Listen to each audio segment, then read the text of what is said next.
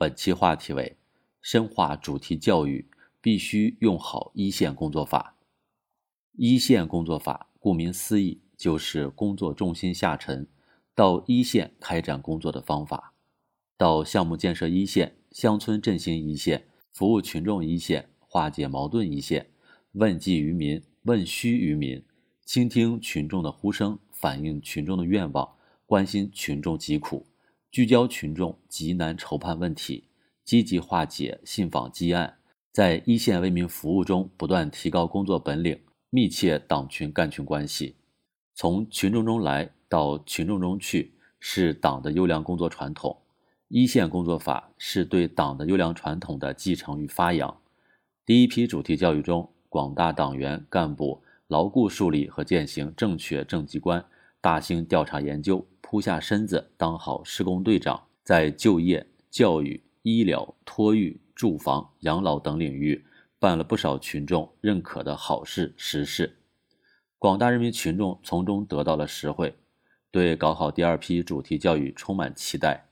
第二批主题教育单位更多面向基层，更加贴近群众，面对还未啃掉的硬骨头和尚未解决的难点问题。必须牢固树立以人民为中心的发展思想，深入群众、贴近群众、服务群众，把惠民生、暖民心、顺民意的工作做到群众的心坎上。践行一线工作法，要用好现场调研办公这一形式，发现问题、研究问题、解决问题，都不能脱离经济社会发展的火热实践。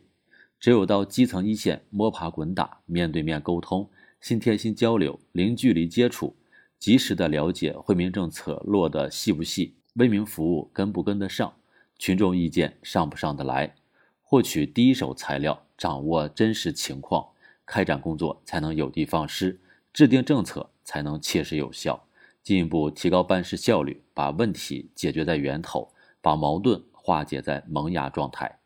践行一线工作法，要用好领导干部下访这一渠道。四下基层的关键就在领导干部要下访为群众解忧愁、办实事。领导干部是党和国家事业发展的关键少数，要抓住关键少数，以上率下，突出示范引领，